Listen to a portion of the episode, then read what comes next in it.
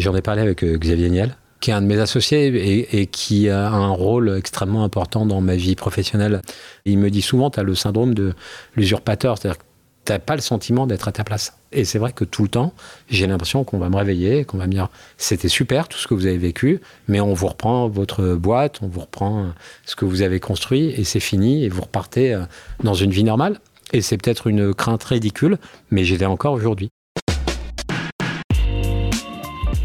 Bonjour à toutes et à tous, je suis Alexandre Mars et vous êtes sur RCJ. Je suis ravi de vous retrouver pour un nouvel épisode de Pause, le podcast où on prend le temps. Le temps de s'arrêter, le temps d'écouter, le temps d'explorer, le temps de rire. Chaque épisode est l'occasion de marquer un temps d'arrêt pour aller à la rencontre de mes invités. Ces femmes et ces hommes sont artistes, chefs d'entreprise, écrivains, entrepreneurs, sportifs ou activistes, et ils ont accepté, le temps d'une pause, de nous livrer les dessous et les secrets de leur parcours. Mon invité d'aujourd'hui est toujours apprécié par les gens qu'il rencontre. Alors moi, ça m'étonne toujours un peu quand j'entends que des choses positives sur quelqu'un. Ça m'a donné envie de creuser, je l'ai rencontré, j'ai passé du temps avec lui, et je suis sorti de ces discussions avec le sourire aux lèvres. Il est en effet sympa, simple, brillant. J'ai donc eu envie de vous le faire découvrir. Né à Trouville en Normandie, d'une maman coiffeuse et d'un papa moniteur d'auto-école, il part à Paris après le bac et s'essaie d'abord au cours Florent avant de réaliser que c'est plutôt la production qui l'intéresse. Normand et conquérant, ce passionné de télévision ne laisse pas le manque de réseau ou le manque d'études entraver son chemin et il monte sa propre boîte, Troisième œil Production, à seulement 25 ans. Au fil de ses expériences, il se crée un réseau et développe une connaissance aiguë du monde des médias. Aujourd'hui, il est à la tête de Media One, major européenne de l'audiovisuel aux milliards d'euros de chiffre d'affaires, 70 sociétés de production, 1200 salariés, gigantesque, chaudron à blockbuster, séries, émissions, documentaires, animations et films en salle. On lui doit les émissions C'est à vous, le documentaire sur la campagne d'Emmanuel Macron en 2017, mais aussi les films The Father, de Florian Zeller, Bac Nord, de Cédric Gimnez ou encore la saga des Trois Mousquetaires de Martin Bourboulon. Sa rencontre atypique avec Xavier Niel, sa relation de travail avec Brad Pitt, et oui, Brad Pitt, les clés de la réussite pour un self-made man selon lui, sa relation à l'échec, et même le contrat manqué de Mbappé à Caen. Le producteur connu et reconnu revient avec nous en exclusivité sur son parcours impressionnant et nous explique les ficelles et sa vision de ce métier de l'ombre. Bonjour Pierre-Antoine Capton. Bonjour Alexandre. Comment tu vas? Très bien, je suis très content d'être euh, d'être ici. Donc, tu es né dans le Cavados en 75, Trouville, et c'est important pour toi, fratrie de trois garçons. Ton papa, donc moniteur d'auto-école, maman euh, dirigeait un salon de coiffure. Ouais.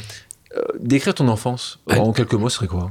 Elle était très heureuse. J'ai euh, un personnage dans ma vie qui comptait beaucoup, qui était ma grand-mère. Suzanne? Exactement. Ma grand-mère s'appelle Suzanne, ma mère s'appelle Suzanne, ça, hein, et ma fille, son deuxième prénom est Suzanne aussi.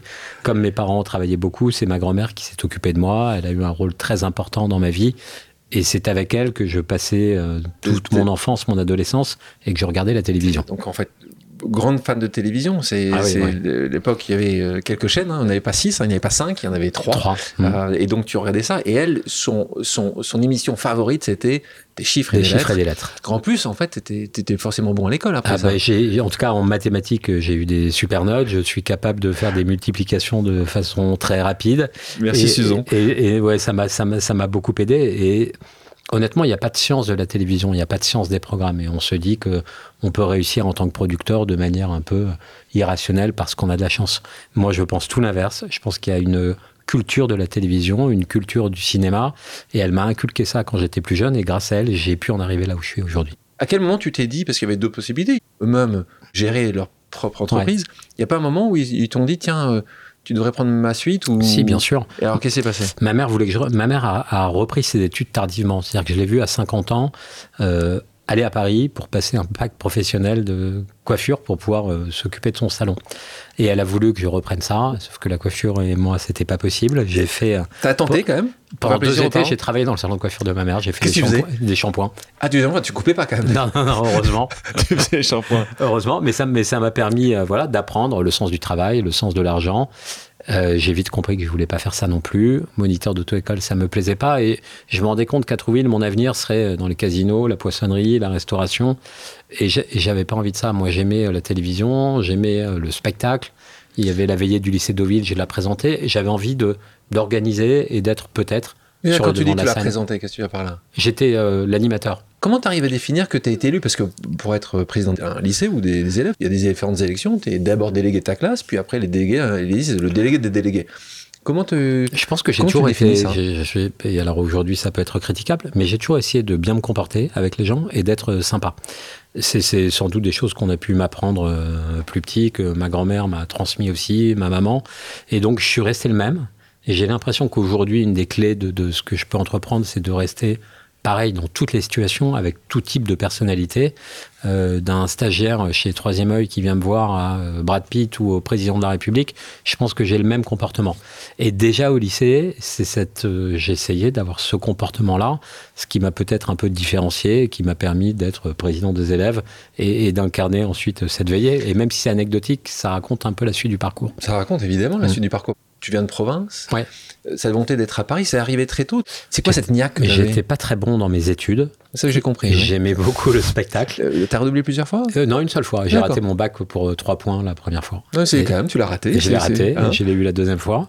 au rattrapage aussi, ce qui n'est pas très glorieux. et je faisais du théâtre au lycée de Deauville on avait euh, une professeure qui s'appelait Madame Schoenfeld, notre professeure de français et de théâtre. Elle avait eu avant moi en élève Dominique Besnéa, quelques années avant, une autre comédienne qui s'appelle Valérie Bonneton. Euh, j'avais envie de travailler dans cette industrie, ça me plaisait beaucoup, mais je ne savais pas si je devais être devant ou derrière. En tout cas, ça, ça, me plaisait. Et à la dernière représentation du théâtre en terminale, j'ai eu la chance de rencontrer Dominique Besnéa, à qui euh, j'ai demandé comment faire pour réussir. Je connaissais personne. Hein. Donc Dominique Besnéard, juste, il faut quand même le préciser à nos auditrices, nos auditeurs, c'est un des grands agents, puisque certainement des plus grands agents que les fins d'année, depuis des cinémas français, très connu parce qu'il a été, c'est pas qu'il est connu aussi, c'est qu'il s'est mis, ou en tout cas il a été invité dans quelques films avec un, avec un phrasé particulier, parce qu'il a un petit zozotement. Il parle comme ça, c'est comme ça qu'on le reconnaît. donc très connu comme ça, et donc il a monté euh, certainement, donc Art Media, je pense. Art Media, exactement. Art Media. Et donc c'est là. Et donc toi, tu le vois, tu vas direct, tu dis eh, les gars, moi je suis le président des élèves, euh, je fais ça. Est-ce que, est-ce que je pourrais venir? Est-ce que je pourrais Tu voudrais quoi Qu'il soit avec ton agent? Non, je lui dis écoute, j'ai euh, envie, mais encore une fois, je connaissais personne. Mes parents n'avaient pas de réseau. J'étais peut-être un peu stupide ou euh, utopiste, je ne sais pas, mais je suis allé voir Dominique en lui disant est-ce que tu peux m'aider à travailler dans l'industrie du théâtre ou du spectacle à Paris il doit en avoir 450 comme moi qui viennent le voir. Il me dit oui, bien sûr, pas de souci, viens me voir à Paris, à la différence que je le prends au mot. Et donc, j'ai mon bac, je prends mon sac à dos en septembre, et je pars le voir à Paris, je vais chez Armédia, je sonne à la porte. Tu sonnes vraiment à la porte, hein, c'est vraiment comme ça. tu l'as pas appelé avant Non, rien du tout. Il n'y a, pas d'email hein, à ce moment-là, il n'y a pas de texte, il n'y a, pas de WhatsApp, il n'y a pas de Snap. J'attends qu'une personne ouvre la porte, j'arrive et je tombe sur son assistante qui s'appelle Yakuta. Elle me dit Mais vous êtes qui? Je lui dis bah, J'ai rencontré Dominique en, même lycée. En, même lycée. Elle me dit, mais il va jamais vous recevoir, attendez là. Puis au bout de deux heures, il m'a reçu.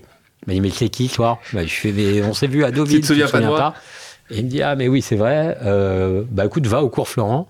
Peut-être que là-bas, ça te permettra d'apprendre à être comédien. Là, ça dure trois jours. Je me retrouve sur scène avec des gens. Euh, bien plus compétent et, tu te rends compte de ça ouais je me rends compte tout de suite. Je me rends compte que je... tu pensais c'est une bonne question c'est parce que c'est vrai que c'est difficile parfois d'avoir le, recul nécessaire euh, parce que toi tu pensais que tu étais un assez bon comédien. Tu pensais vraiment au fond de toi tu pensais vraiment faire ça? Je pensais que j'étais bon comédien euh, au lycée de Deauville j'étais peut-être bon comédien. Et je pensais que j'avais une vocation à travailler dans cette industrie. Je savais pas où. Et très vite en trois jours j'ai su que ça serait pas sur scène. J'étais mauvais j'étais pas heureux et euh, c'est les profs qui t'ont fait comprendre ça ah C'est vraiment ça. alors peut-être euh, vous vous en rendez compte quand vous n'êtes pas à votre place. Tu étais sur scène, tu avais appris un texte, euh, tu n'arrivais pas à mémoriser le texte, tu pas bon dans l'intonation. de faire des trucs, de jouer euh, des personnages. C'est complètement ridicule de faire la mouette sur scène. Et là, je me suis dit, mais qu'est-ce que je fous là? C'est pas fait pour moi. Je suis ridicule. Et donc, je suis parti. Ma mère m'a dit, mais qu'est-ce que tu vas faire à Paris? Il faut que tu t'inscrives pour faire des études. Je me suis inscrit dans la seule fac qui euh, voulait bien de moi pour assurer ma mère, c'était la fac de géographie à Créteil.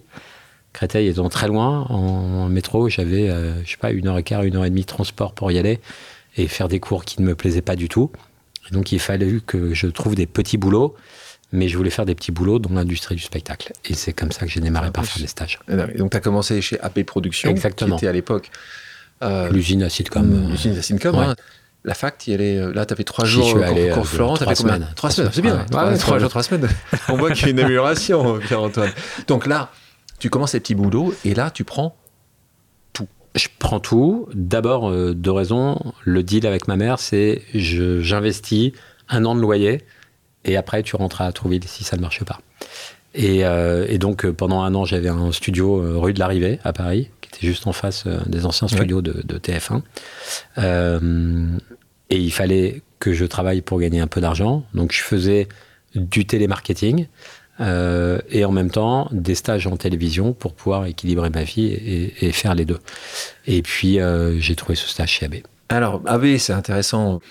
Des années après, Media One a racheté Exactement. AB Productions. Donc, euh, le petit stagiaire coursier qui faisait tout ce qu'on lui demandait, le café, le cours, c'est rien, a racheté. Ce jour-là, ça a dû. Euh, tu y as pensé 15 secondes, 10 secondes Tu t'es. C'était plus au même endroit? J'y ai pensé. AB, alors j'avais j'avais sans doute un petit problème avec les, les distances, mais AB, c'était à la plaine Saint-Denis. Saint-Denis, hein, bien sûr. Euh, c'était pas desservi comme maintenant, c'était une tannée pour aller là-bas. Et moi, j'étais très content de mon premier stage chez AB parce que c'était à l'époque des émissions qui euh, remportaient un grand C'était succès. la référence. euh, C'était la référence, mais moi j'étais le stagiaire du stagiaire du stagiaire. Donc au début, j'ai apporté les cafés, c'était déjà bien. Ma deuxième mission, c'était un bi- euh, Claude Berda, qui était le propriétaire, euh, rentrait des États-Unis. Il a- euh, Claude a d'immenses qualités, par contre, un euro est un euro. Et il avait ramené un billet de 20 dollars et il me demandait d'aller dans un bureau de change à Paris, euh, en plein centre de Paris, très spécifique parce que c'est là où il y avait le meilleur taux de change. Et donc, je- ça me prenait 5 heures dans la journée d'aller là-bas, d'aller récupérer. Pour euh, 20 dollars? Ouais, ouais, et je faisais ça. Et donc, Ton courrier était vraiment était cher. hein. franchement, c'était pénible, mais je voyais cette industrie-là qui me plaisait et je savais que je pouvais y arriver. t'étais prêt à tout. J'étais prêt à tout pour y arriver. Toi, aujourd'hui, quand tu vois, euh, tu embauches beaucoup de gens, Ouais. euh, peut-être pas à ce niveau-là, parce que maintenant, tu embauches plutôt les gens qui sont en haut, mais est-ce que, est que pour toi, le diplôme est un, est un sujet important? Quelqu'un qui a une niaque comme toi, parce qu'en fait, toi, tu, tu n'acceptais pas le nom, en fait. Tu prenais tout ce qui... Tu voulais rentrer, tu voulais Encore- faire une place. Mais encore maintenant, j'étais dans une réunion juste avant d'arriver sur un documentaire très important où la personne qui nous a laissé filmer veut plus qu'on diffuse des moments confidentiels.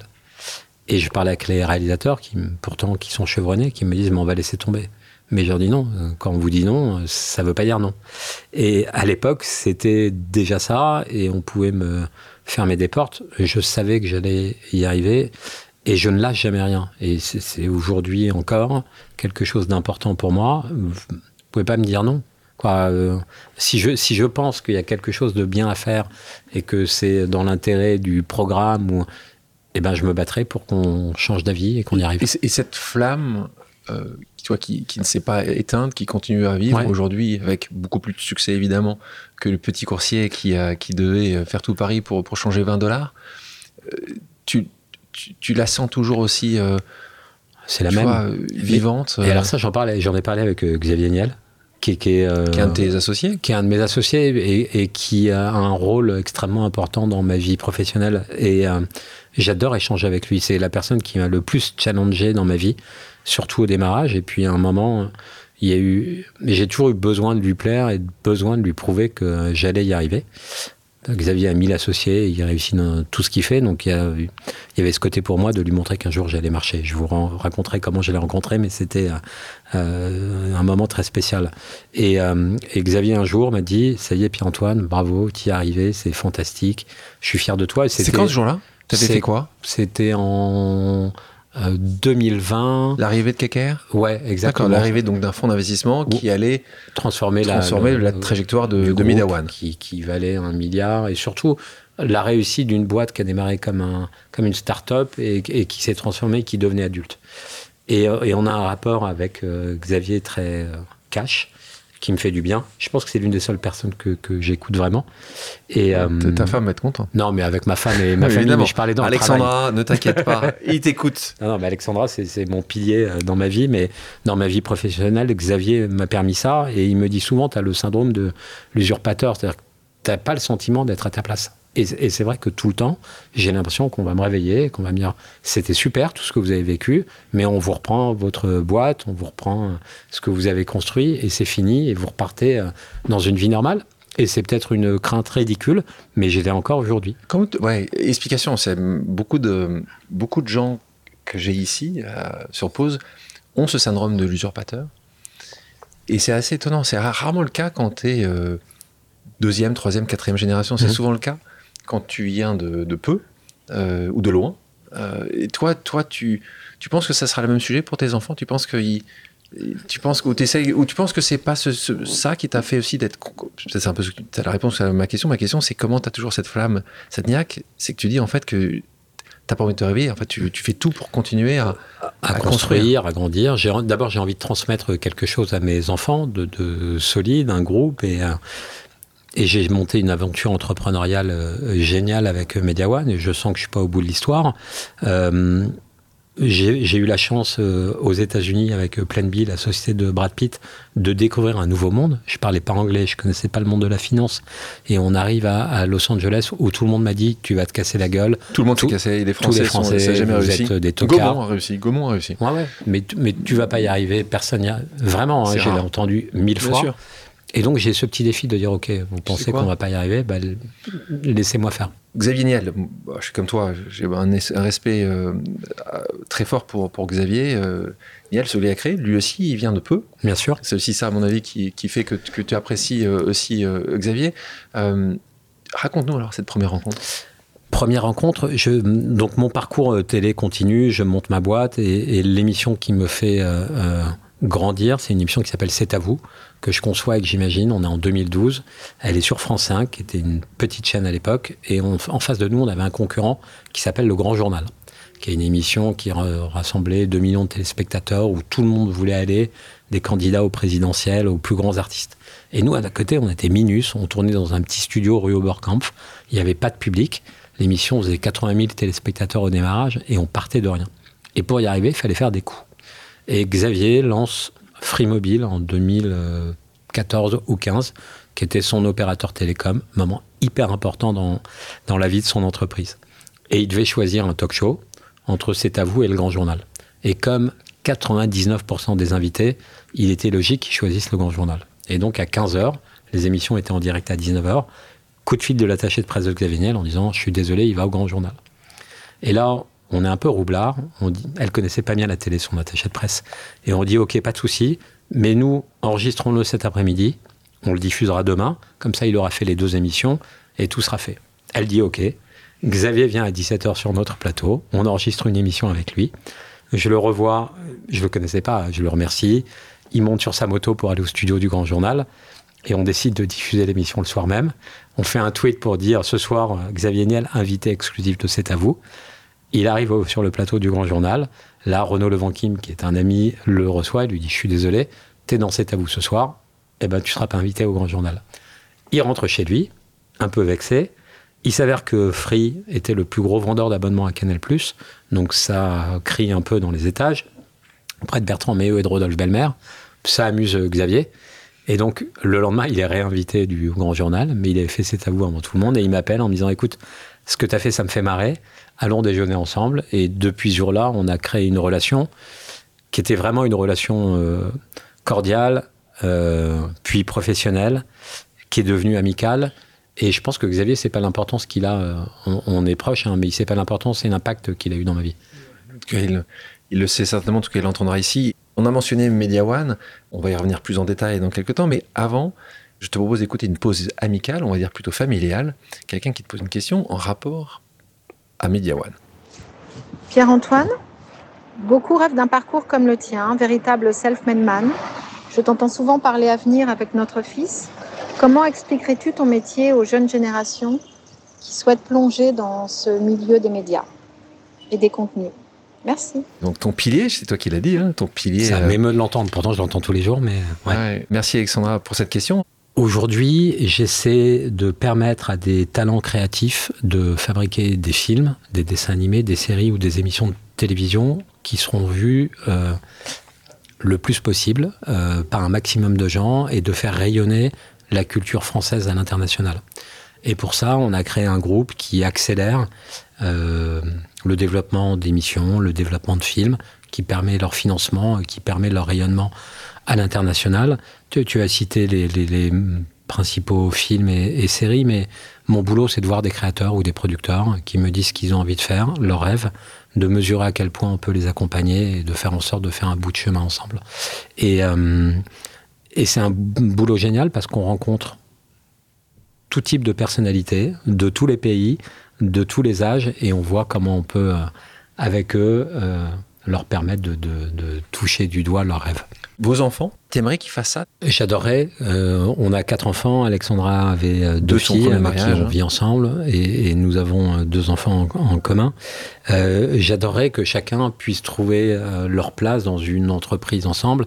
Anastasia est, est- est la première, elle est née, pardon, est euh, en train de devenir une avocate. Euh, Sa sœur travaille chez Brut euh, et donc aime le marketing digital. Donc, Brut, qui est une entreprise qui a été fondée par. Renaud Vanquim, dont tu parlais tout à l'heure, Guillaume. euh, qui, qui- qui est une référence aujourd'hui dans le monde du digital. Euh, Vadim, mon fils de 17 ans, est en train de se construire et Neva, c'est la plus jeune. C'est celle qui dirige la famille et donc qui pourrait euh, devenir la boss. Donc j'adorerais ça et en même temps, j'ai envie qu'ils s'épanouissent, qu'ils soient heureux et qu'ils fassent leur propre chemin. Début de carrière, AB Productions, tu as Canal Jimmy, c'était une filiale du groupe Canal+. Ouais. Euh, et euh, et là-bas, tu rencontres une personne importante, puisque c'est Marc-Olivier Fogiel. Euh, il te repère, il te fait Ouais. travailler avec lui. Alors, moi, j'adore les rencontres. Je pense que les rencontres, elles sont, elles sont essentielles. Je pense que ce que je dis souvent ici, on en a tous eu, Mm. on en aura tous. Il faut juste les reconnaître à ce moment-là. Exactement. Et puis après, tu vois, essayer d'en faire quelque chose. Euh, Pourquoi Marc-Olivier Fogiel, qui est un journaliste, qui est producteur, qui est aujourd'hui euh, directeur d'une chaîne d'information, pourquoi d'après toi, Marco, euh, Marc-Olivier Fogiel, te voit? Qu'est-ce qui se passe? Comment t'as fait pour lui taper dans l'œil? Alors, j'étais sur euh, Canal Jimmy. Ça faisait deux ans que j'étais en stage. Je gagnais 900 francs par mois. Je le raconte parce que c'était là où j'en étais dans ma carrière professionnelle. Donc ta maman avait accepté que tu restes un peu plus longtemps en fait. Elle t'a pas fait je revenir. squattais chez des potes. Tu squattais des Euh, potes. Je dormais chez des potes. Ils avaient arrêté de te financer les parents. Ils avaient arrêté de me financer. C'était le moment vraiment où je j'étais dans, dans l'urgence. Mais ce stage était génial parce que euh, là où il y avait Canal Jimmy, il y avait cinq chaînes de télé qui se créaient en même temps. Il y avait des studios et je dormais là-bas. J'ai appris les métiers du son, de l'image qui me permettent d'être crédible aujourd'hui. Et j'avais proposé de faire un marathon de la série Friends, qui était euh, au début de sa popularité en France, et de diffuser les 24 épisodes d'une même saison le même soir. Ce qu'on appelle le binge-watching maintenant, mais c'était moderne. Il y avait eu un petit écho dans le journal du dimanche, que Marc-Olivier Fogel avait vu, et il avait demandé à me rencontrer. Et il produisait et il présentait l'émission qui me faisait rêver, qui s'appelait TV+, qui était une émission sur les coulisses des médias, sur Canal+, qui était la chaîne la plus branchée de l'époque. Et je me souviens de ce rendez-vous dans ce bureau. Il me regarde. J'ai- j'ai- j'ai- J'étais habillé comme un mec qui avait pas beaucoup d'argent. Je débarquais de ma, ma Normandie. Même âge en plus. Hein. Ouais. Il était très jeune. Il avait une position très très jeune. euh, Il était en haut- jeune, en haut- très en haut- fort. bien sûr. Moi, j'étais euh, vraiment je sortais de ma, de ma, de ma campagne. Je dis ça euh, et, et- et je l'assume. Mais une belle campagne. Une belle campagne, mais j'étais pas la mode. Je, je sais pas à quoi je ressemblais, mais voilà, je m'habillais pas en Dior à l'époque et je le rencontre à 20 ans et il me dit mais qu'est-ce que tu veux faire dans ta vie? Je lui dis bah moi j'aimerais produire des émissions et il me dit bah tu seras euh, researcher et tu gagneras 18 000 francs par mois et je t'embauche à partir du, euh, du 15 août et il me fait venir dans son grand bureau où il y avait les stars de la télé de l'époque, euh, des journalistes avec des grandes signatures.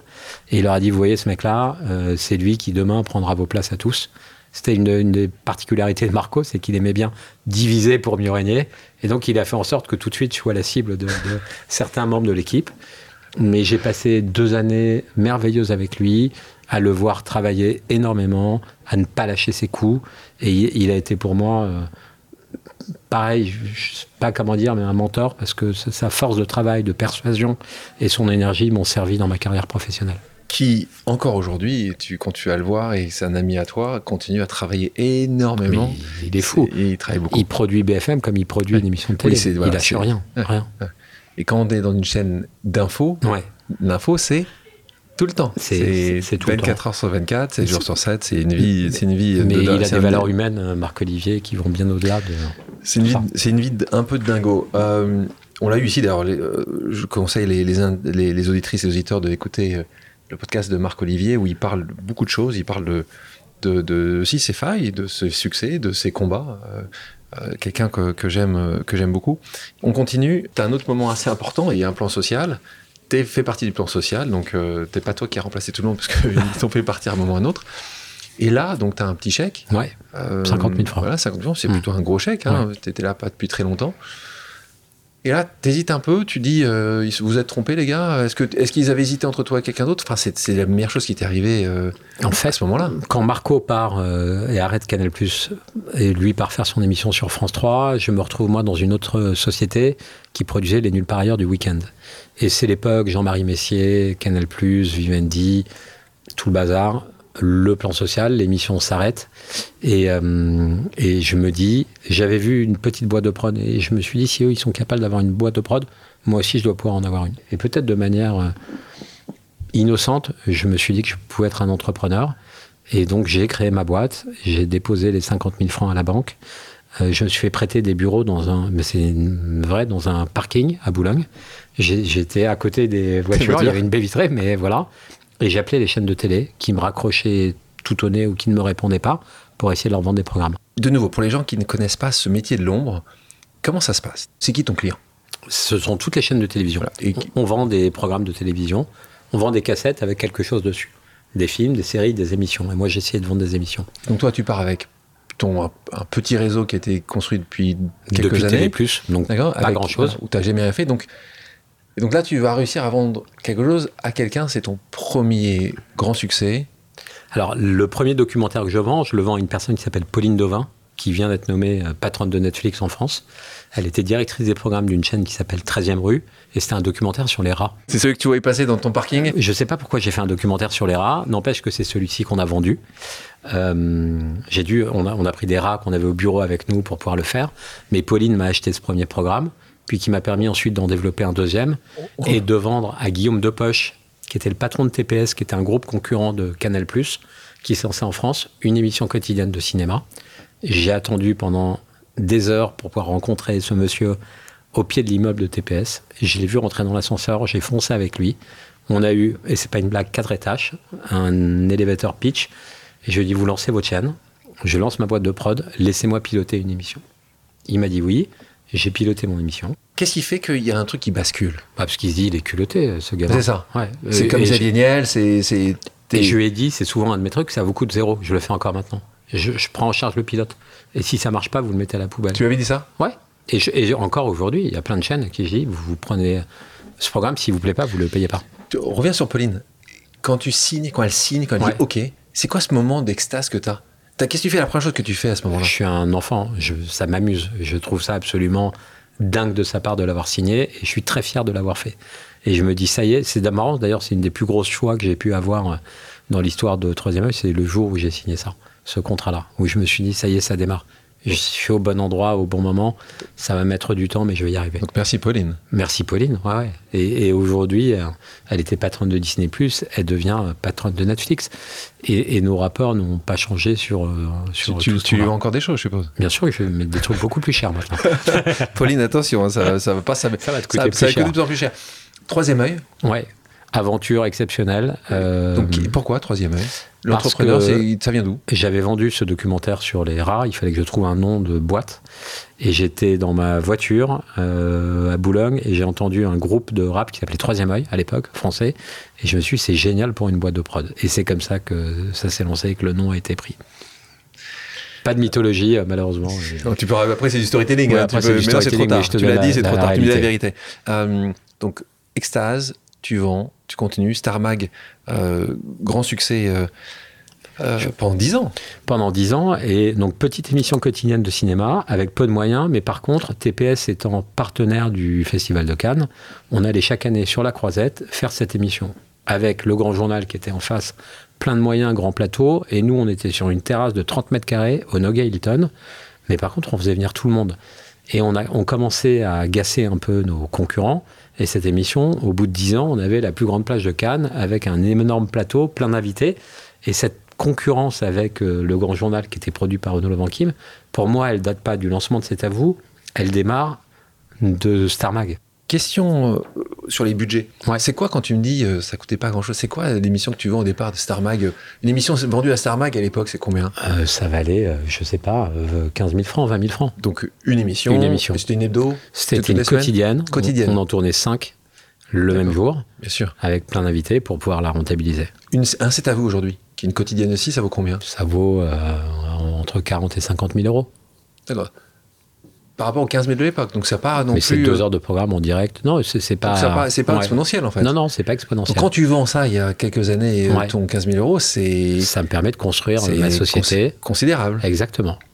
Quand je t'entends, j'ai l'impression euh, d'entendre quelqu'un qui me dit bah, c'est beaucoup, beaucoup de fois des choses où euh, j'ai tenté. Bien J'ai sûr. essayé. J'ai eu, euh, j'ai eu le, nez et puis j'ai, j'ai, j'ai pas Plein hésité. Et plein d'échecs aussi. hein. Travail aussi? Beaucoup, beaucoup, Beaucoup de travail. Euh, les clés de la réussite, pour moi, c'est les rencontres, tu l'as dit tout à l'heure. Le travail, qui est essentiel. La chance, hein, parce qu'il y a des moments de bascule euh, qui ne vous appartiennent pas, et encore aujourd'hui. Et puis d'accepter l'échec. Le nombre de fois où euh, je me suis pris des portes, des murs, où c'était difficile, où je me retrouvais seul en me disant c'est fini, je vais me planter. Dans ma vie, j'ai toujours. quoi, Le, le truc, j'ai toujours énormément travaillé et j'ai rien lâché. Toujours avec cette angoisse que ça allait se planter. Voilà, toujours. C'est à vous, tu en parlais tout à l'heure. Là, c'est ton bébé. Point de bascule. Les émissions quotidiennes à la télévision, ce sont les plus importantes. France 5 allait se lancer après 19h, lance un appel d'offres pour un talk show, 60 projets concurrents. Et grâce à Jacques Chancel, que j'ai rencontré dans ma vie et qui m'a aidé à contacter les gens de France Télévisions que je ne connaissais pas, ce programme est choisi. On a l'annonce le 2 juillet, on doit être le 2 septembre à l'antenne. On n'avait pas de plateau, euh, une animatrice qu'on venait de choisir, Alexandra Sublet, et un concept bancal. Et on a démarré à l'antenne la première émission avec Vincent Cassel. Elle rentrait pas dans la case. On a à peine eu le temps de l'interviewer. L'émission était déjà finie. Tellement on avait voulu mettre de choses. Mais avec l'énergie, le temps qu'on nous a laissé, l'envie, on a réussi à tout renverser. Cette chaîne sur France 5, il y avait combien Il y d'auditeurs avait 50 000 50 000 téléspectateurs. téléspectateurs. Aujourd'hui, 1 million 3, 1,3 4. million. trois. Et Ouais. donc, c'est l'émission la plus Entre regardée. 19 et 20 heures, c'est Entre le, 19 la- c'est le plus gros talk show. Euh, ensuite, il y a d'autres cases entre 20h, 21h, 21h, 21h15. Bien sûr, mais celle-là sur Mais France 5, d'Access Prime Time, c'est l'émission qui marche le mieux. un million Voilà. de 3 millions de personnes. Et là, pour toi, tu doubles ton budget, parce qu'on se retrouve avec des budgets de 10 millions plus, euh, si on fait les calculs, parce que c'est ça l'intérêt de la quotidienne, c'est que tous les jours, Ouais. tu vas... euh, Très honnêtement, je ne l'ai jamais vu, et même encore maintenant, comme un outil financier. Je sais que ma boîte a été cotée en bourse, je connais les concepts d'EBITDA et tout, mais à l'époque, d'abord, c'est une boîte indépendante. Je mets tout l'argent à l'antenne. Et encore une fois, aujourd'hui, euh, je, je suis pas, j'étais sans doute pas la boîte de prod la plus rentable, mais par contre, je voulais que ça marche. Et j'y ai consacré tout mon temps, mon énergie et mon argent.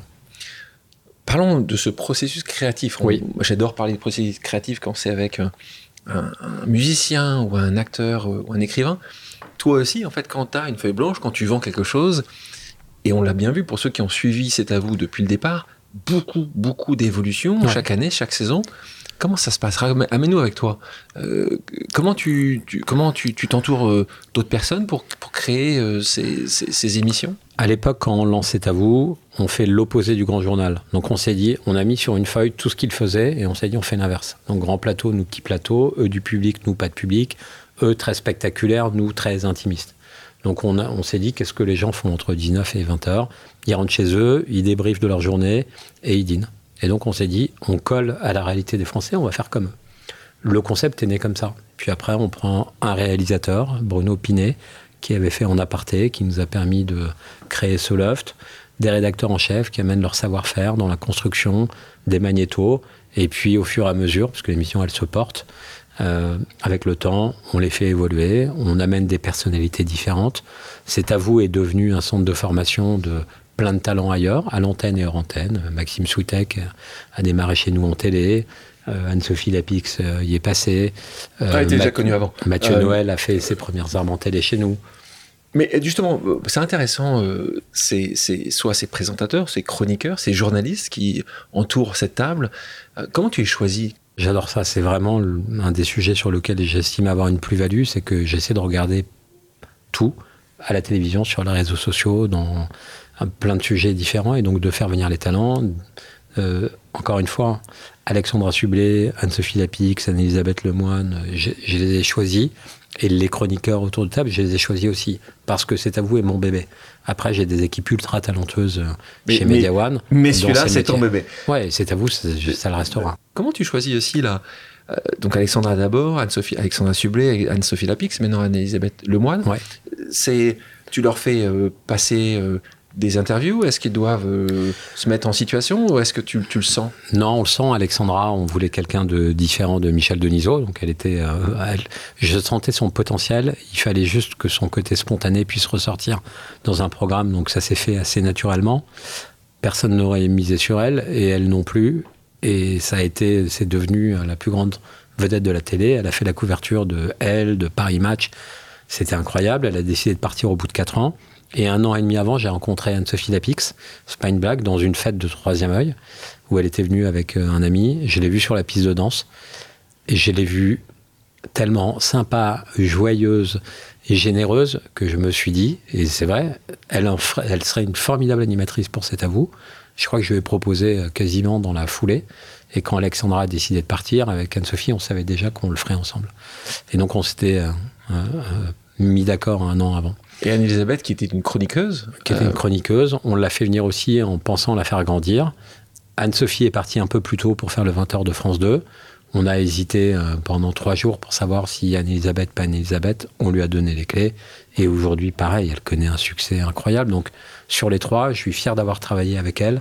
Ça reste toutes les trois euh, euh, des amis. Et trois femmes Trois Est-ce que le quatrième peut être un homme, d'après toi? Non, ça sera, euh, c'est à vous, sera toujours une femme. une femme. Toujours. le patron a décidé. Hein. non, non, mais je, pense que c'est important. Il n'y avait, il y avait pas de femmes en access prime time à la télévision à ce moment-là. Aucune. Et donc, il n'y en, a pas beaucoup. Hein. Non, il n'y en a pas beaucoup. Et, et, pour moi, dans quasiment tous mes programmes aujourd'hui de référence, c'est dans l'air représenté par Caroline Roux. Anne-Elisabeth Lemoine présente C'est à vous. Aurélie Casse, euh, c'est l'hebdo. Faustine Bollard, ça commence aujourd'hui. Oui. Est-ce que, est que justement, c'est pour toi, c'est euh, quelque chose qui est, qui est normal et c'est une manière de, de mettre ce qui devrait être plus, euh, plus, plus, une norme Est-ce que tu penses que c'est un devoir que tu as C'est une mission C'est une mission, bien sûr. C'est pas un concept. quoi, je le fais pas. C'est pas un concept marketing de, de, de ma part. Et, et c'est important de valoriser, de mettre en avant et Pareil, hors antenne, les productrices, euh, rédactrices en chef sont plutôt des femmes. Et puis les femmes dont on parle là ont, un, talent, euh, un talent évident. Euh, et puis bon, on voit dans, tes chroniqueurs encore à chaque fois. Donc tu arrives à faire un mix aussi dans les chroniqueurs entre des jeunes, euh, Mohamed par exemple, euh, et puis euh, des gens qui sont plus établis. comme Pierre Lescure. plus aguerris, comme Pierre Lescure. ça aussi, tu penses que c'est. C'est un équilibre important. ça, c'est toi qui le fais à chaque fois. Toujours. C'est toi qui décides. et, et j'ai pas envie que l'émission soit bourgeoise, et cet équilibre-là, il doit toujours être. Continuellement. continuellement. Exactement. Et donc quand tu lui en fais sortir, c'est toi qui décides? Ouais. Et c'est jamais simple. C'est toujours des moments extrêmement. Et c'est toi qui vas leur dire? C'est moi qui vais leur dire, ouais. Quand, on a vécu des moments l'an dernier où on a dû faire partir des gens, c'est hyper douloureux parce que ces gens deviennent des amis, mais il faut savoir aussi penser au programme. Et de temps en temps, c'est bien de savoir arrêter. L'aspiration, tu le tires où? Parce que tu regardes aussi ce qui se passe dans d'autres pays. Ce qui s'est passé dans notre secteur et qui est en pleine transformation, c'est qu'il est très mature aujourd'hui et que les contenus deviennent euh, ah, on, est dans une industrie globale et ce qui marche aux États-Unis peut être transformé, développé en France de la même façon. Les chaînes de télévision ont moins de cases, elles prennent moins de risques. Donc aujourd'hui, on retrouve la Star Academy, le Grand Échiquier, des émissions qui existent depuis pas mal de temps, mais qui arrivent à continuer à faire pas mal de succès. Donc c'est dur de créer des nouveautés. Ça c'est le point. Le point 2, quand vous voulez en lancer une, il faut prendre beaucoup de risques, mais il faut que vous soyez sûr de vous donc vous avez tendance à vous inspirer des, modèles étrangers. Notre force, c'est qu'on est présent. Moi, je vais à Los Angeles une semaine par mois. Je vois ce qui se passe aux, États-Unis. Et donc, j'essaie de construire un peu avec cette expérience-là des nouveaux modèles pour la France. Ce qui crée des succès. Rhythm and Flow, qui est sur Netflix, un programme d'un concours de talent euh, de musique urbaine aux États-Unis, est devenu nouveau à l'école en France. Un programme qui a, été, qui a rencontré, euh, je crois, 40 millions de, de visionnages depuis qu'il a été lancé. 2015. Ouais. On va reparler de Media One. On parle de Xavier Niel. Il y a aussi un, autre acolyte dans la bande, c'est Mathieu Pigas. Donc là, tu présides un SPAC. Compliqué à comprendre, hein, le SPAC, même pour toi, à mon avis. Quand on en a parlé la première fois, tu dis, mais qu'est-ce que c'est? C'est un mec des médias, tu n'es pas forcément un mec de la finance. Vous introduisez donc en bourse Media One en avril 2016. C'est assez tôt, hein, c'est pas très. C'est quand même. T'es es loin de là où tu es aujourd'hui. Après avoir levé 250 millions d'euros, mmh. c'est ça que votre SPAC. Raconte-nous comment le projet est né. C'est euh, toi qui es allé les voir C'est eux, qui sont, venus me chercher. Je rencontre euh, donc Xavier Niel, je vous ai raconté la rencontre. Je rencontre Mathieu Pigas euh, par Anomel, qui est une communicante qu'on avait en commun. On déjeune ensemble. Il me dit on a peut-être quelque chose à te proposer. Et quelques semaines après, Mathieu avait eu l'idée de faire un, ce véhicule financier, ce SPAC, ce principe de lever de l'argent pour réaliser une entreprise. Il en avait parlé à Xavier qui avait accepté. Il me propose ce job en même temps. Je suis dans une. D'abord, je me retrouve associé à Xavier Niel et à Mathieu Pigas. Et je ne me voyais pas dire non. Euh, en même temps, j'avais mon entreprise que je devais diriger. Et Media One était une aventure où on n'était pas certain d'y arriver, où il fallait investir 2 euh, millions d'euros au démarrage, que j'avais pas vraiment. Euh, et, je pouvais tout perdre. Et c'était un boulot en plus du mien. De manière totalement inconsciente, je me suis dit, bosser avec eux, avoir une boîte côté en bourse, ça doit être génial. Donc je fonce. Un, peu l'ego, là. Ouais, que l'ego. Ah, Xavier me dit, et puis Antoine, c'est pas pour toi, ça va t'emmerder, la bourse c'est chiant. Euh, réfléchis bien. Je lui dis, écoute, je veux le faire. Là, on part tous les trois aux États-Unis pour lever des fonds sur une boîte. On ne savait pas vraiment ce qu'on voulait faire dans une langue que je maîtrisais pas du tout. Donc là, c'est vraiment de l'humiliation. C'est-à-dire que je me retrouve face à des fonds euh, les plus importants au monde qui nous méprisent vraiment, et moi particulièrement. Et là, je me dis, mec, faut que tu apprennes un peu l'anglais et faut que tu travailles la finance. Donc je suis resté un peu à New York pour essayer d'apprendre l'anglais. C'était un moment difficile de ma vie puisque j'étais avec Alexandra déjà et, et c'est pas simple de se dire euh, je reste au mois de décembre, janvier à New York et, j'essaie d'apprendre l'anglais. Et puis euh, je l'ai fait, je suis revenu, on a réussi à lever des fonds. J'ai compris le principe de la boîte côté, même si j'ai pas beaucoup aimé ça. Et, euh, et, et Media One a démarré sur ces bases-là. Un SPAC, hein, pour les gens qui nous écoutent, c'est vous levez de l'argent en disant on ne sait pas encore qui nous allons acquérir, mais nous allons utiliser cet argent-là pour construire un groupe. Et vous permettre de gagner de l'argent. Évidemment. Euh, là, je pense que c'est le principe de cette. Mais sur la première acquisition, ce que nous, on n'avait pas vraiment compris au démarrage, en pensant qu'on pouvait faire une histoire à long terme, alors que tous les fonds qui avaient investi au démarrage voulaient récupérer l'argent tout de suite. Plus possible. Et ça, même, même euh, Mathieu Pigas n'avait pas cette vision-là? Bah En fait, c'était le premier SPAC en, France, en Europe, et donc on ne savait pas vraiment comment ça marchait. qui était un, outil qui a été très utilisé dans les années 80 aux États-Unis, qui a été qui a perdu euh, un peu de, de de sa d'une réputation et puis qui a beaucoup fonctionné à la fin des années 2010 qui aujourd'hui euh, s'est arrêté à nouveau parce qu'il y a eu un grand nombre d'abus parce que c'est pas facile de miser sans savoir sur quoi tu mises. Mais, mais ça, c'est un, autre sujet. Donc là, tu as une force financière considérable. J'ai une force. Euh, et là, vous commencez à acheter donc euh, AB Productions, voilà, c'est et c'est On Kids and Family, euh, l'activité télévision d'EuropaCorp, hein, et donc des sociétés italiennes, espagnoles. donc là, vous, grandissez et vous êtes présent dans, dans tout un tas de pays. C'est quoi ton planning? C'était vraiment de créer dans tous les pays d'Europe euh, L'idée, elle est euh, assez simple. On voyait que les plateformes allaient arriver et avoir besoin de, je ne vais pas dire de grands comptes, mais de sociétés qui étaient capables de leur vendre tout type de programme. Et donc on s'est dit, on va consolider les meilleurs producteurs de contenu en France déjà. C'est pour ça qu'on a fait euh, de l'animation, du flux, de la fiction, du cinéma. Puis ensuite en Italie, en Espagne. Et on va être aujourd'hui un acteur très important pour pouvoir vendre à Netflix, à Amazon et à Apple des contenus. La stratégie a été payante parce que les plateformes sont arrivées assez vite, qu'on leur a vendu des contenus de qualité qui ont voyagé à l'international. Qu'en même temps, on a continué de vendre à TF1, M6, France Télé, Canal, qui sont des clients très importants pour nous. Et qu'entre ces deux mondes, on est parti d'une boîte qui faisait 160 millions de chiffre d'affaires à 1,3 milliard cette année. Donc, on a réussi à faire de la croissance avec des étapes différentes, mais notre stratégie est tout, quoi. C'est toujours la même. C'est de continuer à acheter des talents, des relations avec des chaînes, ouais. des, des, talents, encore une fois. En fait, des gens qui... Nous, nos clients sont donc les plateformes, les chaînes ou les distributeurs de cinéma, et on doit leur vendre un contenu qui va impacter leurs audiences, donc leur permettre de vendre de la pub, la pub ou des abonnements euh, à Canal+, à Netflix. Là, là c'est important et merci de le préciser tu es parti d'abord où tu, ton client c'était des chaînes et aujourd'hui tu as fait bien fait de le c'est des plateformes également. Oui. Et maintenant aussi des distributeurs, de, cinéma.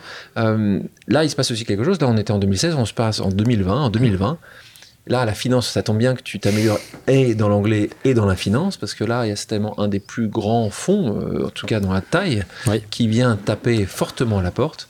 Euh, est-ce que c'est eux qui tiennent à la porte ou est-ce que c'est toi qui, qui veux continuer ou sortir de la bourse? C'était quoi l'objectif? Quand on lance MediaOne. KKR, on parle de fonds KKR. Quand on lance MediaOne en 2017, je rencontre les personnes de KKR en Europe, un garçon qui s'appelle Philippe Freiseux, euh, mais je pense que la boîte était trop petite pour qu'ils y investissent.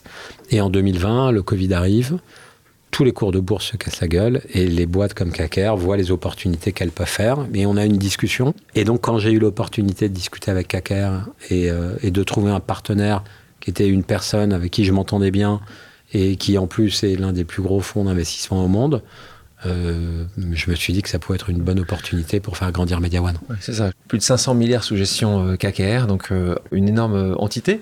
Et là, ça t'ouvre également euh, un réseau euh, hollywoodien. Exactement. Et, donc, avec cette acquisition, en tout cas pas acquisition, avec euh, ce partenariat, ce partenariat tu nous as souvent parlé tout à l'heure de Plan B. En fait, tu me parles quasiment plus de Brad Pitt que Plan B, hein, parce que Plan B, c'est la société de production qui a, créé, Brad, qui a créé Brad Pitt avec trois ou quatre autres. avec deux autres associés. Deux autres associés.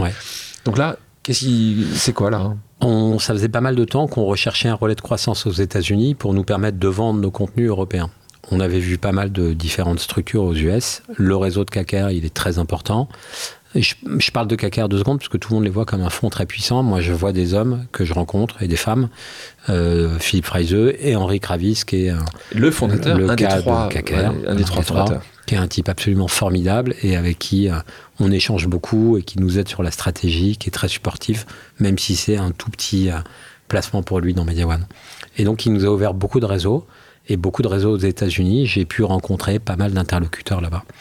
Et quand la société Plan B, donc euh, de, Brad Pitt, cherche un actionnaire majoritaire pour se développer et aller faire du, rayonnement culturel en Europe, on a un rendez-vous. C'était en août il y a un an. Le premier est en Zoom. Et donc, euh, j'ai la chance de rencontrer Brad Pitt et ses associés. Et le courant passe immédiatement. C'est quelque chose que vous sentez assez vite. Que vous allez faire des, un parcours de plusieurs années ensemble. Et on s'entend très bien et on se dit qu'on aimerait bien faire des, des choses. Lui était dans un process, donc rencontre d'autres producteurs, d'autres fonds. Et puis on décide de se marier ensemble. C'est pas un mariage d'argent, c'est vraiment un mariage euh, artistique. Et on est en train de créer et développer ensemble tout un tas de nouveaux programmes, Je nouveaux films. un peu d'argent quand même. Vraiment pas, ça quand même. Non, pas tant que ça. Si vous avez proposé dix fois moins, ils ne seraient pas venus avec vous. Et Antoine Honnêtement, je vais te les dire. Américains quand même. Hein. Bah, le romantisme français, c'est pas, c'est pas un immense deal. Euh, oui, c'est pas le plus gros deal que MediaOne ait fait. 60, vous prenez 60% de cette entreprise. Ouais, eux, ils sont devenus actionnaires de MediaOne. Ouais, tu vois, donc ils, ont, ils ont ouais 5, 6%. Ah, et, euh, et on développe beaucoup de choses ensemble. Et on a décidé de s'associer pour créer de la valeur ensemble. Donc il y a une vraie, il y a une vraie volonté, on, le voit, tu es très souvent là-bas, vous faites beaucoup de choses ensemble. Brad Pitt Ouais. Alors bah c'est, Et c'est Brad Pitt, alors il est. Il est. Bah c'est Brad Pitt, la première fois que vous le voyez, ça fait un petit truc. Ouais, quand même. même cette pour anecdote, c'est pour toi. C'est Alexandra qui a voulu venir avoir au meeting avec toi aussi? Non, mais j'étais en Zoom dans, dans, ma chambre en Corse. Et là, je voulais pas être le premier, parce que j'ai encore un complexe avec mon anglais. Et donc, je me connecte en me disant, il y aura personne. Et là, j'allume et je tombe sur sa tête lui tout seul et je me dis bon il doit parler un peu français je commence en français et il me dit mais non je parle pas du tout français. Je me dis oh putain. J'ai eu envie de couper mon zoom et voilà. partir de baigner dans la et, belle Corse. Euh, et quand vous le voyez ensuite à quel point il est intelligent exigeant vous comprenez ses succès d'acteur parce qu'il est plus exigeant et qu'il travaille plus que les autres. Et il a ça aussi dans sa société de, de partenaires qui créent les meilleurs projets possibles et qui ont complètement changé euh, le comment dire, l'écosystème de Media One aux États-Unis. Bon, tu me dis qu'il a tout, cet homme-là, c'est ça? Il a tout. Bon, vraiment, il a tout. Il en faut. On parlait des États-Unis avec ce syndrome dont tu parlais, de l'imposteur. Ça fait penser à, à Gad Elmaleh que j'avais eu ici euh, sur le podcast, qui m'avait parlé de cette discussion qu'il avait avec son papa, qui très souvent à Casablanca allait côté de la mer, il disait regarde là-bas, euh, c'est les États-Unis, c'est l'Amérique. Toi, le le trou euh, toi aussi, tu avais cette dans les médias ce, ce côté si je réussis, je dois réussir aux États-Unis. Pour toi, c'est États-Unis, c'est le c'est Nirvana? Non, moi mon Nirvana c'était de travailler pour Canal+. Je trouvais cette chaîne tellement cool, c'était mon rêve. Euh, Hollywood, j'avais aucun fantasme, aucun désir. Comme je parlais pas anglais, ça me paraissait lointain. Impossible. À Deauville, il y avait le festival du cinéma américain, mais c'était pas un truc important pour moi. Et, il s'avère que ce deal Plan B a fait que pour pouvoir me développer et comprendre, il fallait que j'aille passer du temps là-bas. En même temps, mon copain Florian Zeller s'y est installé parce qu'il venait de faire son deuxième film. Et, euh, et en passant du temps là-bas, j'ai découvert qu'on pouvait être dans un monde avec moins de jalousie que ce qu'on peut avoir ici, parce qu'ici, il y en a quand même pas mal. en France, c'est un des problèmes que je ressens, en tout cas, c'est qu'on réussit pas pour de bonnes raisons. On réussit parce que euh, vous aviez tel réseau, parce que vous êtes copain avec machin, mais vous réussissez pas parce que vous êtes pouvez faire bien votre travail. Ça arrive quand même, là, tu, nous, tu nous, déprimes quand même. Non, mais c'est un bon exemple. La France, c'est compliqué. Ouais, mais il y a plein de gens qui considèrent que Media One est, là pour de mauvaises raisons. mais ça, c'est un microcosme. Bien sûr, mais. Ouais, mais je pense que dès que tu sors, moi, je jamais entendu ça, hein, le microcosme peut-être. Euh, vous le ressentez un peu. Aux États-Unis, vous êtes jugé pour ce que vous faites. Vraiment. Oui, je sais très bien, j'ai habité longtemps là-bas. Il y a beaucoup de, choses négatives aussi. Non, mais je pense que tu vas dans tous les pays. La jalousie, malheureusement, le paragon de vertu n'existe pas, les gens sont. L'humain est, par nature euh, imparfait, donc euh, peut être jaloux, euh, et, puis il ne sait pas, il sait pas ce que tu as vécu, il connaît pas ta vie. non, non, c'est vrai. Tu vois, moi je trouve que mais tu es plus encouragé, c'est-à-dire que quand je suis là-bas. Ah, tu sais quoi, tu es plus encouragé parce que tu es encouragé à échouer aussi là-bas. Ouais. Ici, tu pas encouragé. Les gens disent si tu échoues ici, eh ben, tu vas garder ça pendant des années et des années hmm. comme un fardeau. Ah là-bas, c'est échoue, c'est génial. Donc, bah, il faut échouer. Mais ça peut être mal. Media One est considéré là-bas comme un acteur euh, qui développe et construit des programmes. Et donc ça me voilà, renforce dans l'envie de, de, pouvoir construire quelque chose là-bas. Mais j'avais pas le fantasme de. de ah, les États-Unis, c'est pas ça. Non. On a parlé beaucoup de télévision jusqu'à maintenant. Ciné, euh, pour toi, c'est un nouveau monde. Oui. Euh, un monde que tu appréhendes aussi bien. tu as, des bons, as des bons experts autour de toi. Quand tu fais un projet, parce qu'un projet, c'est très long. Autant, tu avais deux mois, tu m'as dit, pour C'est à vous. Le ciné, entre le moment où tu vas penses d'y penser et que tu vas voir euh, le succès, c'est trois ans. Donc c'est euh, très long. Et euh, ça te va ça Non, pour moi c'est trop, c'est trop lent. mais, mais, ça nous permet de travailler avec pas mal de talents, avec qui on peut créer des liens et ensuite développer d'autres choses. Nous, on prend pas de risques financiers, donc ce sont les distributeurs qui aujourd'hui sont nos partenaires prennent ces risques. Mais on est content pour certains de nos producteurs de pouvoir être associés à des films comme Backner ou Novembre, qui nous ont permis de travailler avec Hugo Célignac et Cédric Jimenez les films de Dimitri Rassam, comme Les Trois Mousquetaires, euh, plein d'autres projets qui arrivent derrière. Donc c'est très utile et, ça nous permet de développer euh, aujourd'hui le réseau créatif. Mais toi, tu pourrais, toi qui penses plein de choses avant les autres, tu imaginerais une manière de faire plus vite? Impossible. Bah, on le fait dans la fiction, ça va un peu plus vite, fiction, mais après, qualitativement, ça se ressent. Ça se ressent rapidement. les plateformes, tu les as vues arriver? Ouais. Pour toi, c'est un, un partenaire absolu Tu penses que c'est euh, le meilleur, le meilleur ami ou le meilleur ennemi que tu peux essayer d'avoir? Comment tu, comment tu gères cette... Euh, c'est un nouvel acteur de diffusion. Encore une fois, on, est en train de les appréhender et je pense qu'elles sont, euh, j'allais dire presque à l'âge adulte, mais on, sait comment ça marche. En France, on a été le seul territoire au monde où on a créé un cadre réglementaire qui leur permet de financer la création. Donc ça, c'est... Euh, voilà, grâce au gouvernement, au travail du CNC, au président de la République qui s'est engagé personnellement. Et donc, on, respecte aujourd'hui, avec les plateformes, un équilibre qui nous permet de bien travailler avec elles. Mais encore une fois, le service public a un rôle essentiel. Euh, TF1, M6 ont un rôle important. Canal Plus est un acteur tellement important de la création en investissant 200 millions dans le cinéma. Donc on a besoin de garder tout ça. Pierre-Antoine, je propose de continuer les pauses amicales.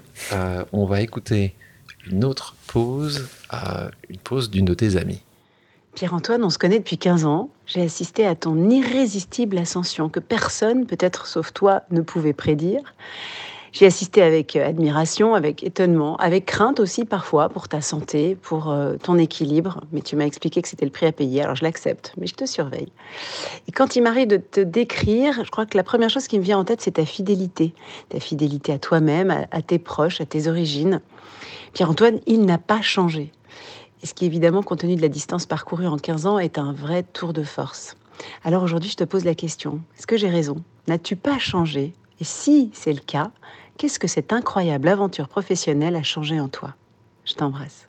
Julie, Andrieux, si, euh, qui, a, un rôle aussi euh, important, parce que ça fait 15 ans qu'on se connaît. Cette fidélité, elle, euh, elle va dans les deux sens. Qu'est-ce qui a changé Est-ce que tu, parce qu'elle dit ça, Julie Andrieux, donc animatrice critique gastronomique, dit ça de toi très souvent. Elle dit non, il n'a pas changé. Mais je, je, je pense que pas, pas changé. Ce qui a changé, c'est tout ce qui va autour de le décorum, tu veux dire le décorum. la perception que les autres peuvent avoir. Mais j'ai mon pilier, ma femme, qui est euh, celle qui aujourd'hui me permet de je sais que c'est la même chose pour toi. Je l'entendais pour Sébastien Bazin et on est, on est ensemble depuis longtemps, une vingtaine d'années. Et donc forcément, elle m'empêche de soit prendre la grosse tête. Elle, elle, est, elle fait très attentive à ce que. Elle, elle t'a rappelé à l'ordre de temps en temps? Elle a pu? Ouais, sans le dire. Mais euh, elle le fait. Et puis j'ai une confiance absolue. Ce parcours sans elle, il n'aurait pas été possible. Euh, on s'est mutuellement porté. Et, euh, et, et je, je, pense que ce qui fait que je n'ai pas changé, ce qui fait que j'essaie de rester le même, c'est elle. On revient donc, euh, mais non pas sur la partie Sydney, Media One, 3 mais plutôt Stade Malherbe de Caen. Alors pour ceux qui ne connaissent pas, euh, qui n'ont pas connu la, Ligue 1 euh, il y a quelques années, euh, le Caen était en Ligue 1 et maintenant en Ligue 2 depuis trop longtemps selon toi. En tout cas tu fais tout pour que ça soit plus le cas bientôt. Tu as grandi comme d'un amour du, du, stade puisque ton oncle Francis Capton jouait dans les années 50, hein, donc c'était ça. Est-ce que c'est vraiment ça qui était le contact? Donc c'était le, c'était de ton papa ou de ta maman?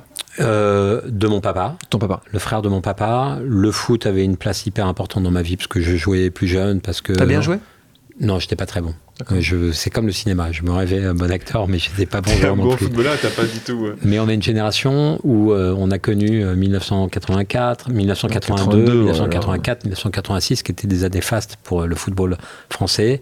93 avec l'OM, donc une génération qui a grandi avec le football français qui réussissait. Euh, et, j'ai toujours adoré ça. J'allais avec mon frère Jérôme voir les matchs de camp plus jeune. Euh, et, j'en ai gardé plein d'émotions. Et donc, quand un de mes meilleurs amis, Vincent Labrune, m'a permis de devenir actionnaire au Stade Malherbe de Caen, j'y suis allé. Comment ça se passe? Parce que Vincent Labrune, maintenant, est président de la Ligue nationale de football. À l'époque, c'était pas le cas. il était très connecté à Marseille. Président de l'OM, il était. Président de l'OM. C'est à ce moment-là qu'on était président de l'OM Il était président de l'OM. Vincent, que je l'ai rencontré par la télévision, c'est devenu euh, un ami très proche. Il connaissait le président de Caen qui cherchait des nouveaux actionnaires, m'a proposé d'investir 300 000 francs, ce que j'ai fait. Donc, j'ai vraiment mis de l'argent pour être là, présent, regarder ce qui se passait. C'est la danseuse là, à ce moment-là, c'est la danseuse. C'est un investissement comme un autre. Ah, je sais que ça va rien me rapporter. C'est très bien que c'est exactement. Tu risques d'avoir. Je t'ai pas dit combien j'ai mis après, hein. mais euh, mais il, s'avère que pendant le Covid aussi, le club est au port du dépôt de bilan et qu'on demande à quelqu'un de trouver un nouvel associé. Que je lève le doigt en disant j'y vais et je prends le contrôle avec un fonds d'investissement qui s'appelle Octree. Euh, voilà, Qu'est-ce que fait Octree dans, ce, dans, dans cette histoire-là? Parce que c'est pas du tout en plus un fonds euh, sur ces sujets-là. Tu veux dire qu'ils sont sérieux? Bah, non, c'est pas c'est un énorme fonds. Là oui, aussi, on a un autre KKR. Hein. Je pense qu'ils ont aussi des centaines de milliards sous gestion. Ils n'ont pas de stratégie, ma point, ils n'ont pas une stratégie très définie dans le monde du sport, ce qui est différente d'autres fonds américains. Parce qu'ils se disent sans doute à l'époque que les droits audiovisuels vont rapporter de l'argent, que M6 avait vendu Bordeaux 100 millions, il y a euh, Jean-Michel Aulas qui a vendu Lyon pour beaucoup d'argent. Donc, il y avait de la création de valeur dans le foot. Ouais. Ils, sont, ils, ont vu, ils ont une vision là-dessus. CVC est arrivé à ce moment-là, qui est un autre grand fonds. Donc, en fait, c'était les droits. Pour toi, c'était les droits télé. Les droits télé, le fait que le club pouvait passer de la Ligue 2 à la Ligue 1. Et les plateformes qui arrivaient de la valeur. Avec beaucoup d'argent. plein de raisons de penser que, que c'était un bon investissement. Et par ailleurs, ils n'auront pas perdu d'argent. Euh, et donc, ils ont permis au Stade Malherbe de Caen de se reconstruire. Il y a eu un plan social, petit à petit avec Olivier Piqueux, qui en est le président exécutif, Vincent Catherine, qui est euh, la personne de chez Octree. On a reconstruit le stade Malherbe avec euh, des difficultés parce que c'est lié aux sportifs, mais ramener des, valeurs qui sont euh, l'éducation, la formation, faire en sorte qu'on soit au-delà d'un club de foot, mais aussi un endroit dans lequel les jeunes qui aujourd'hui peuvent être en difficulté peuvent se retrouver. C'est ce que j'aimerais bien construire pour le futur et mettre en place à Caen. Qu'est-ce que c'est quoi ton plus grand objectif pour Caen quand tu le regardes aujourd'hui Ma femme a monté une, fondation, et je, suis heureux d'en parler devant toi, Alexandre, qui s'appelle Dessine-moi une enfance, pour venir en, aide aux enfants défavorisés par la culture et le sport. Euh, on était il n'y a pas longtemps à un événement avec euh, Mohamed Bouafsi pour les enfants défavorisés autour du foot. Qui était un ancien commentateur de télévision sportive, de football, et qui est maintenant un des chroniqueurs sur cette table. Et euh, avec la CPAE qu'on crée ce, ce, grand tournoi qui était à Marseille il y a quelques semaines. Et je pense que, que le sport, aujourd'hui, peut permettre à des enfants de s'épanouir et il faut qu'on trouve le meilleur point de contact au Stade Malherbe de Caen pour aujourd'hui faire vivre cet écosystème et être autre chose qu'un club de football. C'est ce que j'aimerais que ça devienne et donc on y travaille. Et après, peu importe la Ligue 2, la Ligue 1, évidemment que je préfère la Ligue 1. Arrête de me dire, pas peu importe. T'es fou, t'es fou, t'as un match, t'es dessus, tu es prêt, es prêt à rentrer sur le terrain tellement t'es dedans. Bah, c'est plus sympa d'aller voir un match au Parc des Princes que d'aller dans des petits stades de, de Ligue 2 ou de sympa aussi, c'est autre chose. Moment. C'est quoi l'objectif majeur, d'une manière réaliste Cette position dans le championnat français, serait quoi? D'être en Ligue 1 et d'avoir l'un des meilleurs centres de formation, de France. Voilà. Si on arrive à faire ça, ça me va très bien. Mais être reconnu pour nos valeurs plus que pour. Le plus grand joueur euh, qui, a, porté les, couleurs. Euh, il y a eu N'Golo Kanté, il y a eu Thomas Lemar, euh, Johan Le Penant qui joue maintenant à Lyon. Et Gravelaine. Xavier Gravelaine, mais non, on a, on a, on a eu plein de bons joueurs. Et on a Alexandre Mendy, meilleur buteur de Ligue 2 en ce moment. Pierre-Antoine, passons à une autre pause amicale. Ça va te parler, toi qui viens de Trouville. On l'écoute. Coucou mon chéri. Envisages-tu un jour de faire comme euh, Bernard Tapie, de te lancer en politique après le foot? Si oui, commencerais-tu par briguer la mairie de Trouville? Alors, la question. Serge, Serge Salmon, le, propriétaire et euh, mon ami des Quatre Chats à Trouville. Donc Quatre Chats, voilà, tu parais comme si tout le monde le connaissait les Quatre Chats, ce qui n'est pas le cas de tout le monde. Un restaurant culte à Trouville. Voilà, culte à Trouville où tout le monde va, en tout cas. Voilà, Exactement. Très connu. Alors, le, tapis canon. Non, on, m'a proposé euh, deux fois de reprendre des, mairies dans le coin. Ça, ne m'intéresse absolument pas. Mairie, députation Ouais, de rentrer en politique en tout cas. Mais euh, vous voyez, j'ai suffisamment d'emmerde dans ce que je fais, mais par plaisir, j'aimerais pas faire ça du tout. T'as hésité quand même Non, j'aime. Alors vraiment, non. Pas du tout, j'ai dit non tout de suite. Et Alexandra, elle disait quoi? Je pense que euh, sur le coup, je lui en ai même pas parlé, ou plutôt sur le ton de la blague mais c'est pas une option. Merci Serge pour la question. Donc euh, le Bernard Tapie ne sera pas là, il n'y aura pas sur Netflix, peut-être pas sur celui-là, euh, une, histoire romancée de, la vie de, Pierre-Antoine. Je vous propose maintenant une pause musicale. Pierre-Antoine, quelle est ta chanson culte? J'adore la quête d'Orelsan. Ok, on en écoute un extrait. Quand c'est pas, je demande à ma mère. Un jour elle m'a dit c'est pas tout. J'ai perdu foi en l'univers. À 5 ans, je voulais juste en avoir 7. À 7 ans, j'étais pressé de voir le reste. Aujourd'hui, j'aimerais mieux que le temps s'arrête. Ah, ce qui compte, c'est pas l'arrivée, c'est la quête. Pierre-Antoine, merci. Merci beaucoup, Alexandre. Merci à tous d'avoir pris le temps de faire une pause avec nous sur RCJ. J'espère que l'émission vous a plu, inspiré ou fait réfléchir. Si c'est le cas, je compte sur vous pour soutenir Pause sur radio-rcj.info ainsi que sur toutes les plateformes d'écoute. À bientôt sur RCJ pour un nouvel épisode de Pause.